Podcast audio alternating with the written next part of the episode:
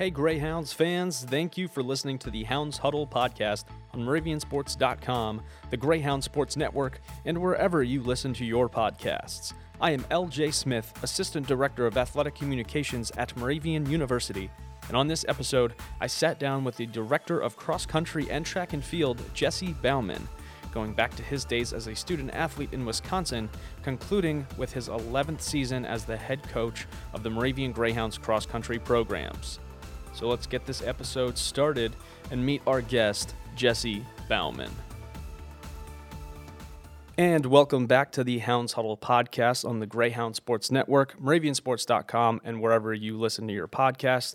I'm joined by guest head coach Jesse Bauman of the cross country and track and field programs. Jesse, thank you for spending time with me today. And we'll get to go through your history as a student athlete, your coaching tenure, and finishing your 11th season with the cross country program. So thank you for being here. Thanks for having me. And we'll get right into it. Cross country is one of those things where like it's running, but it's competitive running. Did you know that's what you kind of wanted to do as a kid? Was that like a sport, or did you dabble in other sports growing up? When I'm recruiting, I kind of joke about this all the time that probably 90%, no, I don't joke, but we talk about probably 90% of the athletes we talked to came from some other sport. Soccer always seems to be the prevailing one, and I was like that too. Like every other little, whippersnapper, I was running around on the soccer fields and all that kind of stuff.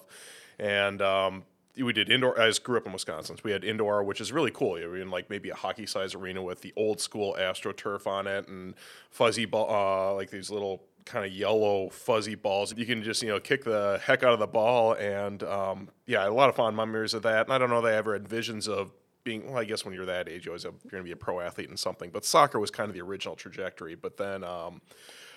I was good at kicking the heck out of the ball, but any other skills, not so much. So I had a friend, his name was Dan Schneider. He was on the soccer team, and his family had always gone up through running at the high school I went to, Front Area High School. And we were both realizing we're never going to cut it in high school. So around 8th grade, since his brothers had long gone before him and gone to states and all this stuff, He convinced me to come out for middle school cross country in 8th grade, and then that's how that happened. So I was like many others. I don't think anyone grows up in 5th grade is like, I'm going to be a state champion in cross country. You just kind of stumble into this sport. And yeah, this is another example of that. So you joined the cross country team in 8th grade and you progressed throughout high school. Were you recruited in high school? What was that process like for you as you continued to kind of grow your love for the sport? I had some success. I wasn't like, an all-state superstar or anything like that, but I actually was not recruited much. UW-River Falls talked to me a little bit. I think it was, who else was? They're Wisconsin school, so probably people won't even know them, but I wasn't recruited much. And then, I don't know if it's a function of the times, since we have something called mile split. It's a way that you track what everybody else is running throughout the country. That wasn't really in existence. You didn't have cell phones yet. Email was just starting. I sound like I'm dating myself so much here, and I don't know if that was a function of it, but I really hardly got recruited. I think I had one recruiting call from my college coach after I'd already committed to the school 3 months prior to that. Okay. So I was hardly ever talked to. And truth be told, I was okay, but it wasn't like a standout. I broke out a lot my senior year of track when things were kind of too late. So I kind of just went to the school I wanted to for the major, and then running kind of I fell into running at that school. So for me and others might think if you do cross country, you just do track and field. Now, what was like distance running and then doing other events in track and field, they don't always correlate, but there are distance events in track and field. So when you got to track and field, was it like I'm a distance event runner? Well, again, another kind of evolution process where in 8th grade, I guess maybe everyone starts out that. You think if you're going to do track, you think you're a sprinter and a jumper. So I started out with the jumps and I stunk, of course. Just wasn't my skill set. But then it just kind of an evolution process. Coach Marks was my coach at Verona, and heck of a guy, still coaching cross country there, just awesome icon at Verona, but he just kind of saw where my talents were going with cross country, and then in track you just eventually, it depends on how each program does, but you just see where people naturally align. Cross country runners tend to gravitate towards the distance running. The only other thing that you sometimes maybe see some fluctuation in is the 4x4 is kind of like an in-between point in a track and pro where your sprinters move up, some of your faster distance runners move down. I stumbled into that. He threw me, Coach Marks threw me into a sophomore JV 4x4, and all of a sudden I popped a good time, and that wound up being an event that was a big part of what I was doing the rest of high school. But always a distance runner, you tend to just gravitate towards the distance events. The 4x4 is like that one kind of exception, in-betweener event, yeah. So you end up going to the University of Wisconsin Stevens Point, and you're a student-athlete there in both cross-country and track. What was your experience like as a student-athlete? Yeah, it almost didn't happen. It's kind of what I was talking about before, where I went to orientation and in June or something like that, and I really hadn't talked to Coach Witt a whole lot. He's still coaching there right now. But he had tapped me on the shoulder at one of like the registration sessions or whatever it was and said, "Hey, you're coming out for the team." And I was like, I guess. Like, we kind of talked about it, but I didn't put a lot of thought in it. I'm really not that's a true story. Honestly, I wasn't sure if I was going to run in college, and that was, like mid-June. I kind of almost felt guilted into doing it, so I kind of ended up falling into it. And then I honestly went to Stevens Point is majoring in something called watershed management. It's a branch of environmental sciences, and that was my focus. And then running, like I said, until Coach Witt kind of tapped me on the shoulder, I really hadn't thought a lot about it. So my freshman year, I wasn't sure if I was going to do this running thing, and I kind of went through it. I did a really poor job of training in the summer, and I came in and got my butt whooped, quite frankly. So it wasn't a very positive experience, but then I had a little more proficiency in track. So freshman year, track started to click, and then I started to kind of rediscover the passion for it, and then it really became a big part of my student-athlete experience. There's one real kind of like galvanizing moment or something like that is my sophomore year, where we were trying to determine who we were going to get people to go to nationals in a DMR. We had a guy, Jesse Drake, who's a really good anchor. He is one of the best runners in the country. And we're trying to figure out the other pieces put into it. So my coach had this kind of clever strategy where we had one baton waiting. He had three people would lead off in the first leg of the DMR. There's only one baton that was going to be handed out, or one person waiting for the next leg. So basically those three teammates were in a competition. Whoever was first of the team, you determined would be the fastest leg to then hand off to the rest of the relays that ultimately Jesse Drake would be anchoring. I happened to beat my other three teammates, and then that led me to going to nationals as a sophomore.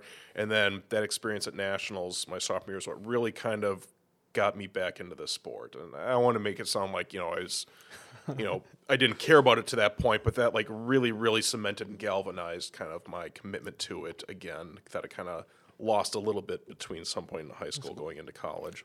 So you mentioned going to nationals. You were a 6-time NCAA Division III national meet qualifier and a 4-time All-American in the 800 meter, the 1500 meter, and the distance medley relay, which is incredible just hearing that.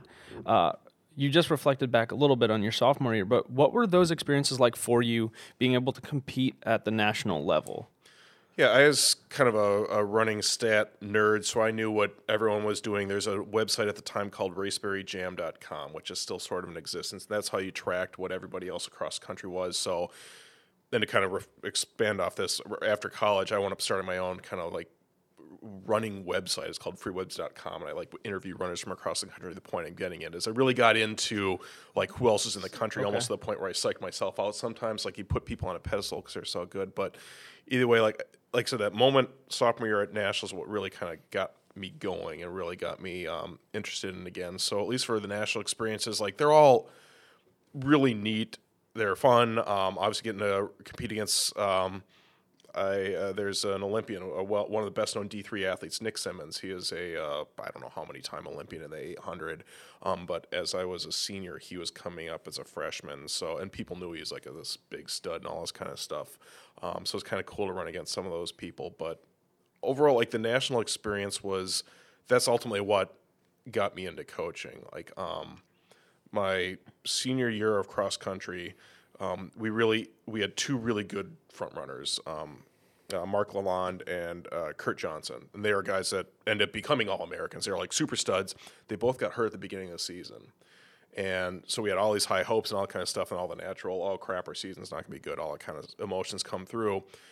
And that whole season was like, we kind of prided ourselves on being the best, worst team in the country. Meaning, like, we didn't have any start. We were just like a bunch of seniors and obviously some underclassmen that just were kind of no names that just worked their butts off. Mm-hmm. And we didn't think we were going to be able to get to nationals as a senior. And as a senior, obviously, you want to end on a high note and all that jazz.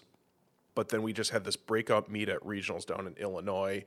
And I remember when we had like our top five, it all finished within about 12 seconds of each other. And we knew when the finish line, we'd made nationals even before the results came out. It's just like we had such a great race. And just that moment is probably why I got into coaching. Like, you know, I went to Stevens Point for my degree and all kind of stuff and graduated and worked in that field for a little bit. But like how gratifying that was with all the junk we had gone through and all the hopes that were diminished in the beginning of the season, how we worked to get to that ultimate goal of making nationals as a team. Like that was a moment that just I still remember the feeling. I still remember all the sights, and I don't mean to sound so cheesy, but you know, 20 some years later, it still sticks out to me. So, kind of long-winded to answer your question. The national experience definitely had an impact on me. But that's something like as cheesy or as however it may sound, that's those are the types of things that stay with you through your career, whether it's a coach, a student athlete, a spectator, like. Remembering those little moments just keep you pushing forward in your career. Yeah. And that's what, again, that's kind of what switched me from, I mean, eventually, I guess, kind of talking about, I went and pursued, I worked for the state of Wisconsin Environmental Agency. It's called Department of Natural Resources. And I liked what I did and all that kind of stuff, but I kind of kept coming back to some of those moments, that moment at regionals that got us to nationals and all that, and how much that meant to me. And again, the whole process, it's not just that moment. It's that, you know, all the blood, sweat, and tears and all those cheesy sayings, there's truth to that. You know, like when you're getting out there in the middle of July after you work, you know, 8-10 hours at your summer job and it's, you know, you're sweating your buns off from work and then you're, you know, you put in all that work and then it comes to that one moment where you reach that goal. Like what I was doing with my career in environmental sciences, there's nothing wrong with it, but it didn't have that high and low, that emotion, that, you know, energy. And that's, but certainly that moment that got us to nationals as a team my senior year is what kind of, it took a little bit for me to switch careers, but that ultimately was what kind of resonated and got me to stick with the coaching thing. So following your career as a student athlete, you mentioned you worked outside of athletics. So that was the next step for you was following your career path. Yeah. Then you became the distance coach at your alma mater. So when did that take place? So I spent a fifth year. I was finishing up. I was doing a soil science minor. It was really exciting. So it's been some extra time to get involved with that. With the career I was going into, it was actually really useful. So I just kind of was studying, and then I asked Coach Witt, you know, do you want something that can kind of help out a little bit? So he helped me help out with the coaching. It was more just kind of just being there, kind of learning the ropes. He let me do some stuff with some plyometric type work with the middle distance runners. He gave me some autonomy, but by and large, it's just there to kind of help and support. So, but yeah, that was like the first taste. So I did that kind of my fifth year, and then I wound up actually, you know, getting a real job, so to speak, for about 2 years, something like that, before I eventually stumbled back into coaching, but. So, stumbling back into coaching, you went on to be the women's cross-country and track and field coach at Lynchburg College. Who helped influence you and kind of get you to want to be a head coach? Yeah, again, I keep going back to that experience. And then also, you know, Rick Witt, he helped me as I was doing that fifth year, kind of helping with coaching. And it was sort of a little bit of a crossroads in a way in my life.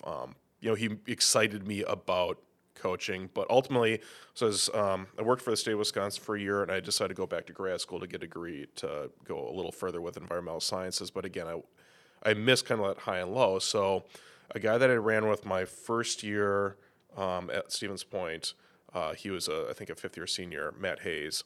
He was at Lynchburg College at the time, and we had talked a couple of times about, because he's the same thing, he's an environmental science major, kind of made the transition, and he is leaving Lynchburg for another job. So he kind of is in the middle of the school year, is actually this time of year is in December, which is a pretty crummy time for it's a terrible time for, you know, a spring sport to be leaving. So he'd called me up and kind of talked to Jack Thomas, his boss at Lynchburg, the track coach there too, and said, you might want to interview this Jesse Bauman guy. And one thing led to another, and I wound up leaving my grad school program at the time, which I didn't feel great about, but sometimes you have to take risks. And then I moved to Virginia where I didn't know anyone, didn't have any ties, anything like that. Wasn't making a ton of money by any means, but took a leap of faith and tried it. And, I was 24 at the time or something like that. So I guess you're young enough, you're like, I'll figure it out if this doesn't work out. And yeah. So that's how I ended up kind of getting my feet firmly into the coaching thing when I was at Lynchburg that way.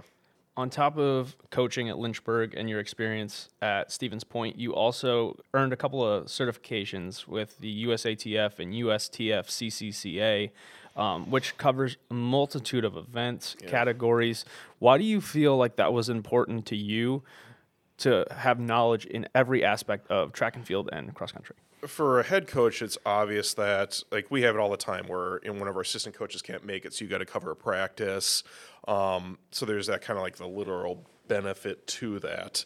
Maybe that's something that's worth noting in track and field is, I don't mean to diminish other sports, but I don't know there are many sports that are more diverse in the type of participants, the athletes, whatever you want to say, as there are in track. You know, in basketball, everyone shoots and plays defense. And again, I don't mean to minimize that by any means, but what a center versus a guard has to do is not quite the contrast you have between a pole vaulter and a long distance runner. You know, so again, that's not minimizing either sport, but the reality of track is the diversity of athletes and skills and all that you need to teach are so much different, that's one of the reasons why I think it's really important to get the certifications.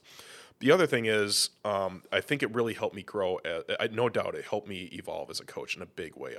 Not set my ways, but I did a lot of reading, took a lot from what I did in college, all that kind of stuff, you know. But Steve Ron, he's now the coach at Catholic, but he was an assistant here for a long time, and he was involved in that. He really encouraged me to get involved in some of this education through our governing body, and that really changed how I look at speed development, even with distance runners, but we apply it to our sprinters, and it's really become a theme that is something I mandate with all of our coaches if we're going to bring them on. Like, I want them to follow this model because I really believe in it, but it's really helped me grow as a coach, and I do things now that with the training and the weight room, different stuff like that, that I never did before I took these classes, never even thought about it. I'd scoff at a distance coach making their runners do true speed work, like actually 30-meter hill sprints, doing Olympic lifts, stuff like that. I credit Steve Ron a lot for encouraging me to get into some of this other education where it's really evolved how I've thought about coaching, and it's made big benefits. The first class that I worked with of middle distance runners after I took some of these classes, like, you can tangibly see how they skyrocketed from some of the different training methods. So it's good to, always be learning, not be set in your ways. Yeah, I don't know, I'm kind of going on a little bit of a tangent here, but it's been beneficial to kind of hear from some other experts in the field, so you don't just have this tunnel vision. There's a point in time where we thought static stretching before you ran was a good thing, and now we've kind of learned through exercise science it's one of the worst things you can be doing for yourself is when you're over-lengthening a cold muscle. And other things like that. Like, we just learn through trial and error as a coaching community in any sport, not just track. Yeah. I think it's really, really important to always keep yourself educated. So at least every other year I try to make sure I'm doing one of the coaching education components to make sure I'm sharp. Well, and that also helps benefit with a sport like track and field, having multiple individuals on your staff because they can help focus on one or two different areas of the sport, because you knowing distance work and then trying to criticize a throw. Now having a tenure like you do, but like if it's your first, second year and you're definitely a distance coach trying to tell someone how to not throw or what to do, throwing can be very off-putting, but being able to have the correct people on your staff that you feel fit, but also having yourself get the knowledge you need. Yeah, again, that's one of the things I kind of picked up in my previous stops coaching too, is there's sort of tangent to this, but I think it's really important as a head coach to give autonomy to your assistant coach, to make them, not micromanage every single thing that they do, but rather it's kind of what you just said is hire people that you know what to look for in advance and some of their coaching philosophies, so that then you have faith to give them autonomy. You're like you said, it's very rare that I'm going up to Dan McSurdy or John Tate or whatever and telling them what to do or what not to do. They email me all their training plans before the week is, and I'll glance over and make sure nothing looks out of the sorts. But by and large, it's having the base knowledge so that you know that they're doing the right thing, and you can kind of oversee it and let them kind of run with it. But like I said, there's still days where some of our sprint coaches were in the arc a little bit later and I need to run a hurdle practice. So it's beneficial for me to have that background where push comes to shove. I'm making sure that I'm looking for the keys in the blocks or in the high jump or whatever the case might be. But yeah, by and large, it's what you said, is making sure you set up your event coaches so that you can trust them to have the autonomy to have their own programs, if you will. So you're at Lynchburg, and you hear about the opportunity to coach at Moravian College, now university, but at that point Moravian College. What really drove you to take on a program like Moravian? Yeah, I kind of had a few ties where Kate Curran was her name at the time, but she's a coach at Susquehanna who knew Walt Wondell. Mm-hmm. And then one of Kate's best friends, they all, this is probably, I'm not saying in a very coherent way, but Kate was good friends with someone that I coached with at Lynchburg through Penn State. They knew each other at Penn State. Oh, okay. Kate coached in the same conference as Walt Wondell. Kate's best friend coached with me down at Lynchburg. If that makes sense or not, I don't know. But that's how I kind of came to know a little bit about the Moravian job, and Kate Curran had kind of tipped me off to it. But the other thing is we came up here all the time for the Paul Short meet, which is right across the river over at Lehigh. Mm-hmm. So I had some familiarity in the area, and we go up to like the Armory for the indoor track right across the GW Bridge, stuff like that. So I come through the area. Mm-hmm. That being said, it's not like I had a whole bunch of family or other main ties. Is just sort of, again, a weird coaching connection that kind of drew me to, Kate Curran had mentioned when Walt was stepping down.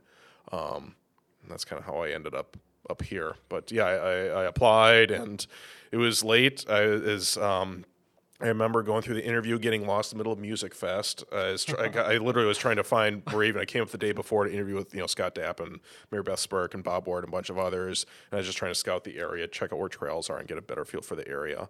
And I wound up getting lost downtown. And but that was actually something that really appealed to me. It's kind of a happy coincidence or something like that, happy mistake, to get lost downtown Bethlehem during Music Fest, because like part of when you're applying to a job is you got to see yourself there, not just as a coach. Yep. And of course, there's got to have the things that you want to be successful for a program, but is it a community I could see myself living in? And then to be right in, about as festive or whatever, as an eventful at times you can have in Bethlehem. Yeah, it's kind of funny, good timing. But yeah, I'll be honest, I had some hesitations in part because it's so late. Like I actually moved up here after cross country had already started. So it's like the first week of the season. So, and when I was at Lynchburg, I put a lot of effort. Doug Thomas was the coach there at the time. We put a lot of effort into creating a cross-country course, because we hosted that year on some land that Lynchburg owned. Is a gorgeous course. We were out there with bobcats and literally like blazing the trails and all that kind of stuff. I was doing that like 3 weeks before, so part of me felt loyal to staying to Lynchburg and all the work I put in. But the other thing is I just knew that this had more long-term stability, more viability. And I knew, looking at Moravian's history, I was running when Mark Will Weber was having some of his heyday with Heidi Wolfsberger and Emily Schertzer and all the others. I was aware of Moravian, the success that they had, even when I was there as an athlete. So that's what kind of appealed to me, even as I was kind of having some reservations about moving so late after I'd committed so much to Lynchburg. I was like, this place has had some history. And again, like I said, it's a place I thought I could be happy with, as Bethlehem seemed like a pretty cool town. And now they hired me against their better judgment, and then they haven't fired me yet against their better judgment. But are you looking to get your hands on Moravian University Greyhounds gear? Head over to MoravianSports.com and click the link Sideline Store under the tab Fan Zone to find our Moravian Apparel store. Each month, there is a promotion that offers a discount to all things Greyhounds, from hats, hoodies, shirts, and more. Head to the Moravian Athletics Sideline Store today, powered by BSN Sports.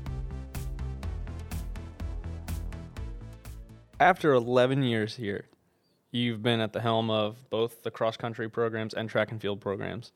You have now 3 landmark conference championships in cross-country for the men, 2 in the women. You have coached the first male cross-country All-American in 2014, female All-American in 2016. Over your tenure, those are astounding feats for a cross-country program, and you're still continuing to grow and build with youth as well in your team. Yeah.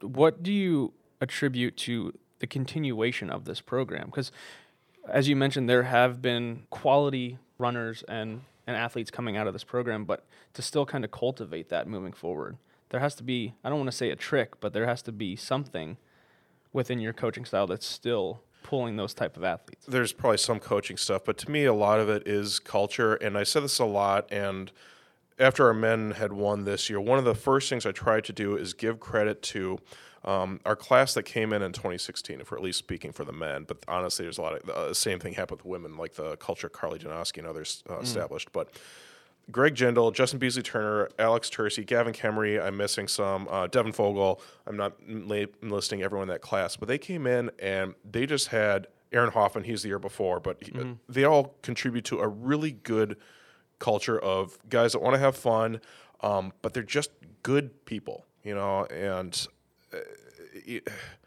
they just were willing to, you know, you never had to worry about them getting into trouble on the weekends or them not getting in their long run when you're not looking, all that kind of stuff. Like we just, I don't know if we lucked out, wherever the case may be, the reality is that 2016 class and that group established just an awesome culture that's just, we've been able to build off of.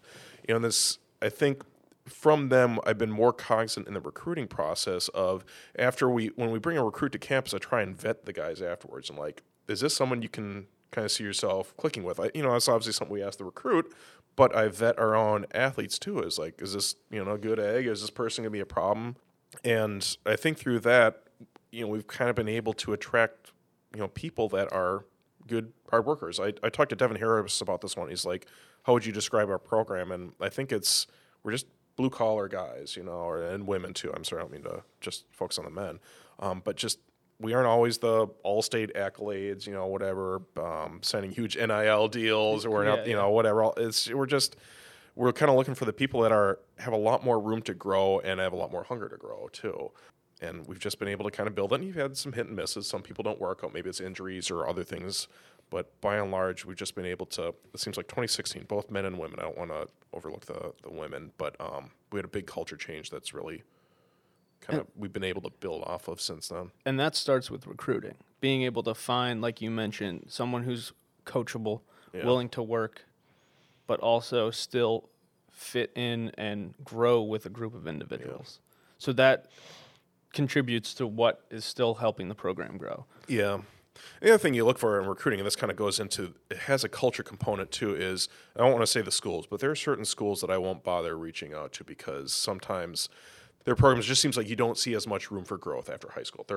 They really take high school seriously and they win a lot of the state titles and all that kind of stuff, which is great. There's nothing wrong with that. Yeah. But you don't necessarily see the room for growth at the next level. Tapping their full potential. Exactly, yeah. So that's another thing we kind of look for them to be, hungry, so to speak, in a lot of ways, in the sense that maybe they feel like, I talk to recruits all the time, they feel like, maybe my mileage should be higher, I should be doing this in the weight room, all that kind of stuff. And to me, if you're like low-end mileage and all that kind of, and a lot of things that your training you haven't tapped into yet, like that's really exciting to me because we're looking for those people that can keep on growing. I saw that in Greg Jindal, when we recruited him, and he ended up coming here, and Justin Beasley-Turner and Carly Janoski and a lot of people. And that's a knock on some of their coaches. Some of their coaches in high school do that by design, but they give them room to grow, get some good results while they're in high school, but not, burn out the passion in high school.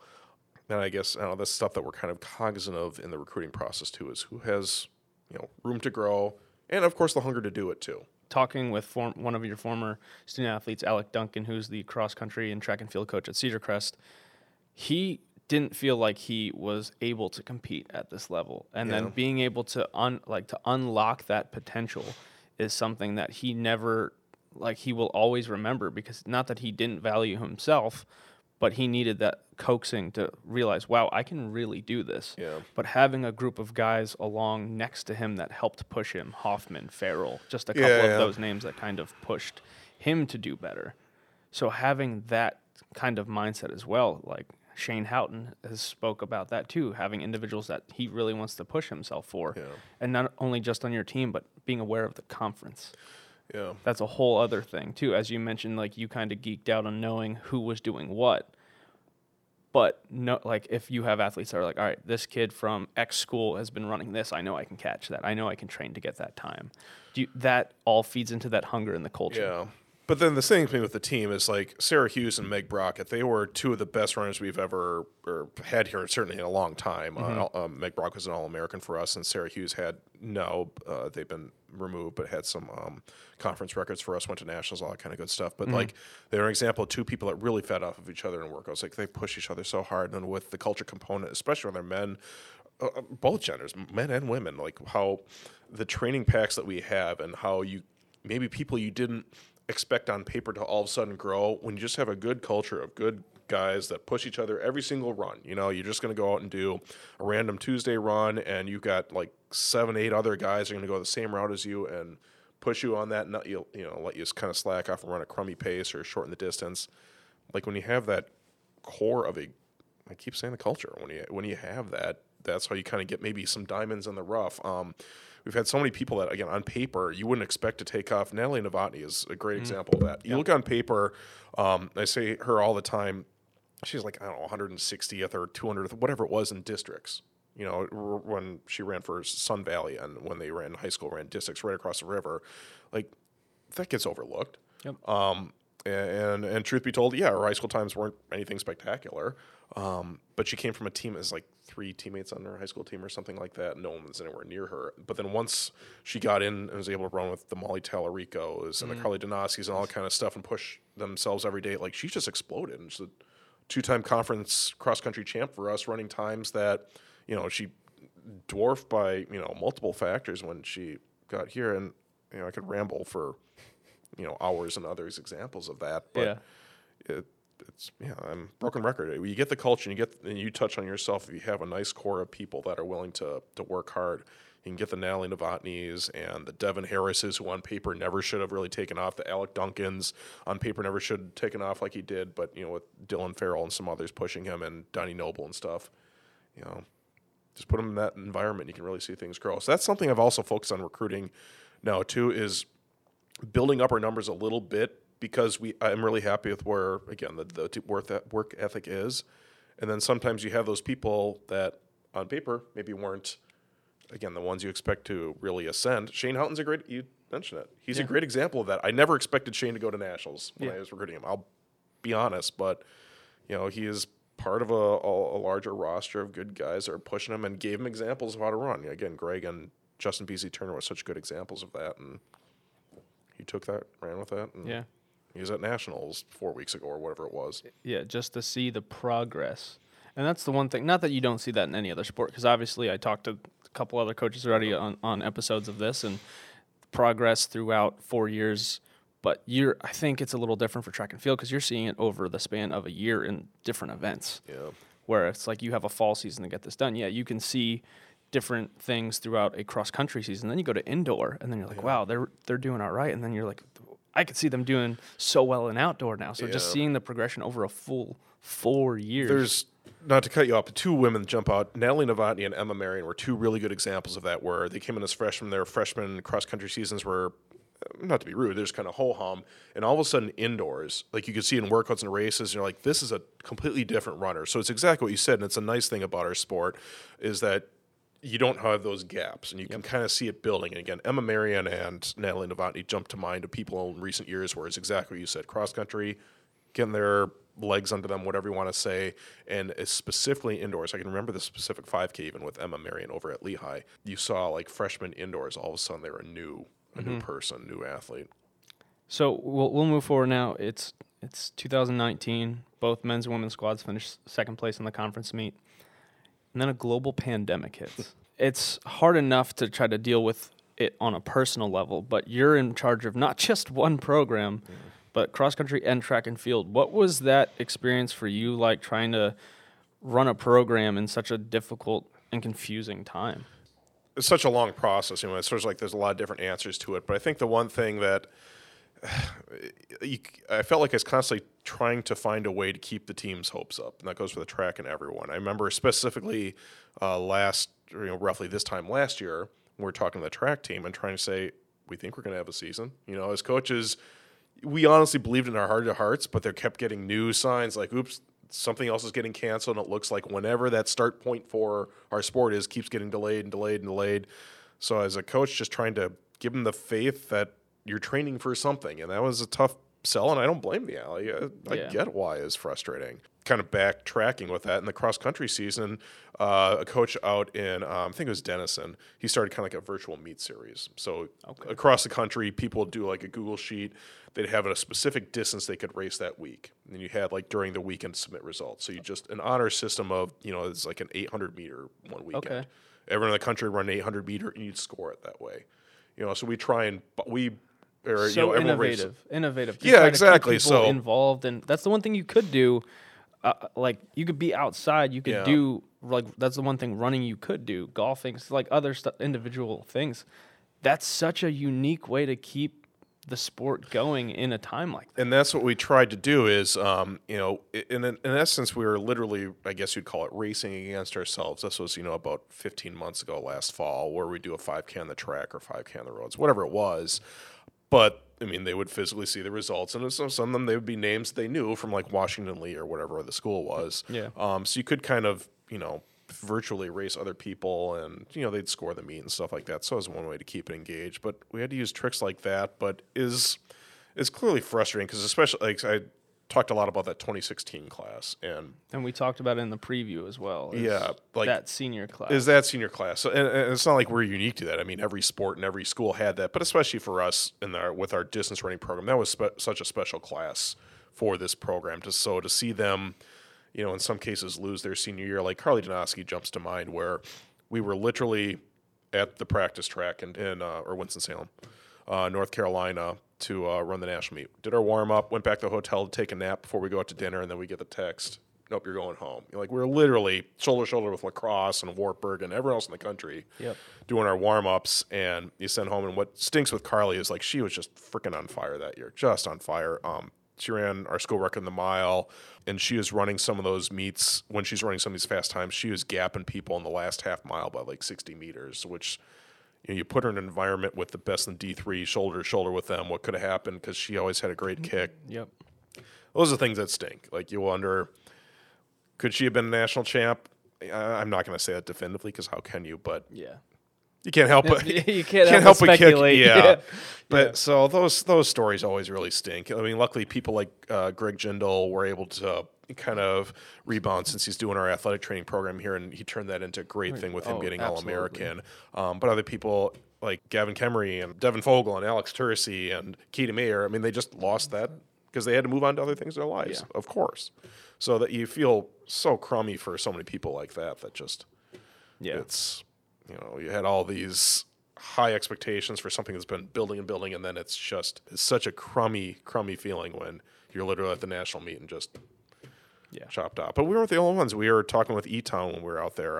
Sam Gerstenbacher, he was another one that, you know, he was part of a really good class in our conference. Our conference had a really good, especially on the men's side, brought in a junior had a really good class. A lot of did. You know, he was someone that probably could have been easily All-American. I think he was in the 3K that year. So everyone has that story. Yeah. So I'm not looking for, you know, whatever, any sympathy or anything like that, because we all dealt with it, but still. It doesn't make it any stink any less for the people that had to go through with it. So you unfortunately lose the fall season of 2020, even the indoor season. It just doesn't happen. But you are able to compete outdoors in track and field in 2021. But there were still some obstacles with running in masks, which trying to add that obstacle of running in a mask, you're at least competing. So what was the energy like from your teams being able to finally just compete? Obviously, we're just happy to be out there after whatever it was, you know, 12 months. Of course, that was part of it. But then there was some frustration because we'd hear about a lot of other conferences and schools and high schools and stuff that didn't have to race in the masks. And there is, at the time, this is like whatever, in March or something like that, we could just kind of tell that it was tougher to breathe with a mask on. And then, you know, it's so early in the process, not like people are doing a lot of, you know, clinical trial studies or whatever on the effects of masks, but there's some things coming out in Britain about how it reduces your VO2 max, which is basically the amount of oxygen you can utilize, by up to 30%, you know. And we could, you know, I didn't need a study from Britain to tell me that, but, you know, there's some objective data that were coming out that kind of demonstrated that. So, like, we kind of knew is a drawback. The flip side is, and I'm not faulting anyone for making that decision, like, if we wanted to compete with the schools that we were in, we need to wear masks, so deal with it. And I think that's what we eventually I don't mean that sounds so cold, but it's just the reality situation. Like, at least we're competing. There are schools that are right down the road from us. Haverford and a lot of the Centennial schools didn't even have a season. That's what we were telling our team. It's like, we're frustrated. It could be a little bit better in our, you know, kind of biased opinion. It could be a heck of a lot worse. Yeah, so absolutely. Yeah, it's frustrating. It had some drawbacks and all kind of stuff, at least to when we got to the conference meet. But then after the conference meet, we were able to race without masks. So we actually took some of our better athletes at the time on the national list out to Chicago, and they got to race and compete and throw, et cetera, without a mask. And we had some really good marks out there, like Crystal Robinson. That was that gave her the tiebreaker to get her to nationals, the 200. Greg Jindal, he got his time to get to nationals out there. We had a lot of good things happen. So I shouldn't even have whined about it as much as I did. Yeah, there's some frustrations, but again, there are a lot of schools that envy that we even got to compete in masks. So I should count my blessings, or we should count our blessings. Now it's the fall of 2021, and you're about to have a somewhat normal preseason. You're getting ready to compete for the first time in 2 years as the cross-country programs. What was that experience like as you're finally having a preseason, but then you're also about to toe the line at your first meet? It's more getting back in the routine. Fortunately, it's kind of what you talked about before. With our sport, we don't have much of a gap. So you're kind of used to this routine with athletes developing whatever else it was. So in the same way, we'd kind of just gone through a season. This is the first time we didn't have to run in masks, so there's a little bit of an adjustment there. There's still some things we had to be, cautious with COVID still. So there's some things in preseason that we usually done, like we go up to Jim Thorpe and go whitewater rafting and stuff like that. There's some things that kind of got pushed aside because of that. But by and large, we were able to have some normalcy, and we just come off the spring where there was some normalcy. So it's more just remembering the routine of some things that we forgot. You get in the routine of what you have to do before a meet with getting the transportation, getting the food, like all those logistically things. Yeah. I think that if there was an adjustment, that was as much as anything. It was just you forgot the pattern and everything you had to do when you got into a meet. So speaking of logistics, it was a big year for the program as you got to host the Landmark Conference Championship meet, which means not only do you host the championship meet, you host a preview meet. Yeah. What goes, because I've seen it secondhand now from this and also at Cedar Crest with Alec. What goes into setting up the course, because it was hosted at Bicentennial Park in Bethlehem? What goes into the process of hosting a cross-country meet? Since we don't have something, obviously it's different if it's your own property. It's not our own property. We're using a public park. So the first thing is working with the Parks Department. I was literally there this morning actually paying a bill still from the meet. But you're trying to make sure that you're not interfering with their lacrosse tournaments and whatever else they got going on. So it's just trying to schedule a time that you can actually do it that then works with the rest of the coaches and all that kind of jazz. There's a lot of other stakeholders. We're getting all the meet officials, the timers. I've got to be able to set up the course. So there's a lot of painting that you have to do. There's certificate of insurance that you have to get to the park, like all that kind of stuff. So honestly, there's a lot of prep that goes in even before the summer starts, but it's trying to make sure you can iron out a date. Like part of the things I was doing even this summer is ironing out with the Parks Department when are days where I can go out and paint the course and getting porta potties there and blah blah blah. So it's sometimes I even forget the details. It's you get into a groove, but it's honestly it's months of planning, little minutia to making sure that you're not interfering with, again, it's someone else's property too. You can't just It's not like your own basketball gym or football field where you can go and sit up whenever the heck you want to. You're working with, when they've got to work too. So it's a lot of preseason planning for sure.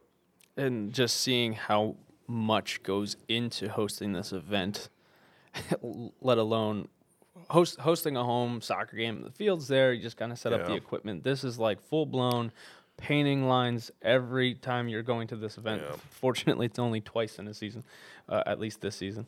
But just seeing, we went the day before to set up because we live streamed the meet, which was just so cool to finally have a streamed event for a sport like cross country. But seeing you and Coach D'Ottavio out there just setting up, and the wind was insane. But fortunately, not saying it wouldn't have been as gratifying if this didn't happen, but the men's cross-country team did walk away with the Landmark Conference title, the third one in your tenure. What was that moment like, realizing that it came down to a tiebreaker, but your men's squad was the conference champions? Yeah, well, I mean, it goes a lot back to what I was saying with the 2016 team. And, thought we knew we had a really good class that came in, and things just never came together with them being able to win the conference or get some other things we wanted to do on the national level. So, like, part of what I even told the team afterwards, the gratification was that, like, in the picture we did afterwards, we had a bunch of alums, like Alex Tercey and Justin Beasley-Turner, Carly was there, a number of other alums, Donnie Noble. Like, they knew what kind of been working on for a long, you know, for the duration of a class of athletes.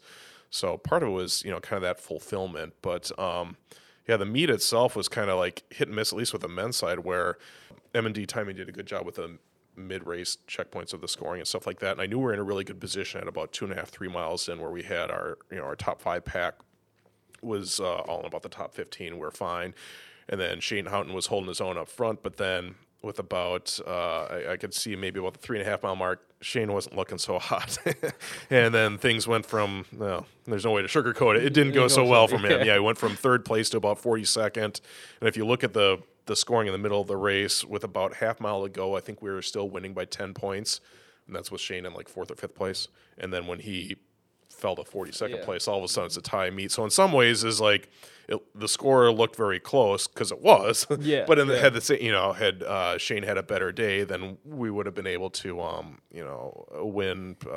We would have been able to fine, you know. Yeah. So but so it's like all these different emotions where you're kind of happy in the past, and then like even at the line, we saw this with the women too. Is like, when you know, with live meet scoring, some things aren't, sometimes things aren't official. You're waiting for stuff to come in. That's literally what happened with our women. Yeah, is, you know, granted this happened after the men. Yeah, but you know, the men were tied at 50, and I knew we had the tiebreaker. But you're like, is something not scored yet, or something like that? So you're like, you're kind of happy, but you're like the anxiousness of waiting. Yeah, exactly. And then that's literally what happened with the women, where it was so close. We were winning by a point, and then what happened is one of another team's runners, her team wasn't scored as a team until their fifth runner came in a couple minutes later. Okay, yeah. So that's what with the women's score factor was. Yeah, so with the women, like, yeah, we're up by a point, and all of a sudden that is a runner from Juniata, and when their fifth runner came in, then all of a sudden she went from not being factored in the team scoring to then displacing some of our runners lower. So that's why I was leery of with the men, and as it, because it actually ended up happening with the women, is how we lost by a point that way. So. Yeah, the emotions were kind of all over the map, but certainly, like, in the end, it was just very gratifying to see that all the work that, starting from that class, and I don't mean to say that that's, you know, whatever, when the program started by any means, but, like, this resurgence of where our program can and should be, or what we want to be, you know, it started with that class, and it's good to see them there, because they had so much to do with where this program has climbed. And speaking on how the program has developed and climbed, Stabilito and Houghton's name come to mind, as they did go to regionals and qualify for nationals. But the youth of both programs really stepping up their game throughout this season. Amber Ponicterra comes to mind, Nate Hadgel, obviously, Owen Nafe, just a couple of names to throw out. What really do you think contributes to how they improved over the year? Because we talk about culture, but just... I'm not saying they didn't look good on paper. That's not what I'm saying at all. But I know those are some of the names we talked about in the season preview, and they just flourished throughout the season. A couple of them I knew that was going to come. You know, like, especially with the men, the jump from 5K to 8K in college it's dramatic. So you don't always see people. What I always tell recruits, too, is honestly the goal is to have you hit your stride by sophomore year of cross-country, just because it's such an adjustment. Women, usually you kind of expect them to be able to come make an impact freshman year. Where I'm going with that is freshman men, you don't want to have to count on them, and I don't mean that to sound mean. It's just it's an adjustment. Women, you can usually expect more of, but... Yeah, with a couple of them, like Owen Nafe, like I just knew when I was watching him recruiting and talking to him, like you just see his stride, and I know they don't do a ton of mileage at Northampton, which is great. Again, that's what I talked about before. That means they got a lot more room to grow. Like I knew he was going to take off. I knew Nate Hadgel was a stud coming out of high school, some of the stuff he's running in Morris County. Jake Farrell was the one that kind of pleasantly surprised me, and I think he'd say the same. He actually took a gap year. He was going to go to NC State, and then with COVID hit, he didn't want to be, you know, doing virtual and all this kind of stuff, so we reevaluated it. And this is kind of a learning lesson recruiting with me, too, where I had talked to his sister about, I don't know, 7-8 years ago or something like that to try and recruit her, and she wanted to go into Shippensburg. But I remember the whole family was there, including Jake, when he was like, whatever, you know, 4th grade at the time or something like that, and he's on the tour. And the thing that I've always been – like this anyway, but this reinforces that message is it always hurts when you lose a recruit and they say they're going somewhere else. But as a coach, always be, you know, graceful and tactful and all kind of stuff. Never, you know, like get mad and say you shouldn't go to the other school or anything like that, because you never know when that's going to bite you back in the butt. And it can be in 1,000 different ways, but one of them is, you know, the Farrells are a great family. I'm not just saying that because Jake Farrell's on our team and I'm doing this podcast, but they are great people, and I was bummed when she decided to go to Shippensburg. But it's like, you made a decision that's best for you. That's great. You know, I wish you the best of luck and all that kind of stuff. And I guess I've never specifically asked Jake, but, you know, I think that we're at least still in the mix because he happened to tour. You know, I didn't blow off Abby when she said she was going elsewhere. So, but anyway, back to Jake. Yeah, he is someone that he really took advantage of kind of that gap year. Yeah. And if you look on paper, he's only like a 17-28, I think, 5K out of high school. Not somebody you expect to be all conferences first year across country, let's put it that way. Yeah. But he just really bought into things. He worked his butt off. His brother's coaching some. He was coaching down at Downingtown West to kind of keep engaged and stuff. And he's someone that just, I don't know, bought in and worked his butt off, and he is one of those ones that, as I was talking about earlier in this podcast, where sometimes you just have the culture of good people, and then sometimes people really rise more than you expected. Mm-hmm. Jake is definitely one example of that. Then on the women's side, Rachel Byrne, honestly, is another one, too, where we expect her more in the 400, and I wasn't really going to do much in cross-country with her. We may do a lot more speed work with her and all this kind of stuff, but she's someone that just kind of buys in, loves the team, really good work ethic, all that kind of stuff. And she was huge for us this year. Absolutely. When we had a lot of injuries and illnesses come up with our senior class, which really hurt us this year, unfortunately. But it was nice to have someone like Rachel Byrne. Was like a huge, huge ascension for us. I don't want to say out of the blue, because she obviously has a lot of talent, the 800 and the 400, but with the cross-country things, that caught me by surprise, especially around Paul Short when she started to ascend. So yeah. Just a lot of positives coming from, I don't want to say unexpected, because they're recruited for a reason. The way that they performed, it was when they needed to. Yeah. And it's never a gamer situation. But at the same point, when seeing her name climb the results, it's like Rachel in particular, it's just like, wow. Yeah. You love to see that type of ascension. And because she's a sophomore, so like seeing that come through. And I mentioned Amber, like, We spoke about her in the preview, and just to see that, I don't want to say she followed through, but she met and exceeded the expectation. And honestly, she's another one where, I was kind of actually expecting a little more right out of the gates with her, and it just kind of took a little while to kind of click in. Like, her and Pia really established themselves as like a training pack from early workouts and like whatever in August and stuff like that, and it just seems like they really started to click together, and Pia started to take off her own. Paul Short, well, really all season, but Paul Short was a big breakoff for her. It took Amber, I think, a little bit of time to gain the confidence that she belonged with her, and she eventually figured that out, especially by conference. Then on regionals, she had awesome. Amber had a huge, huge, huge breakout at regionals. But like I said, we were kind of talking about some of the youth that's ascending, and we're blessed that with the women, we've got some young people that they aren't even close to their top end yet. And that's obviously really exciting as a coach. Like, that you've got a lot of things to look forward to, and you kind of don't know what's in store in a positive way. And we certainly have some of those athletes. Well, and that leads into the final question I have. You finish this past season on a high note, just a point away from the women's squad earning the landmark conference title, but the men do claim that crown.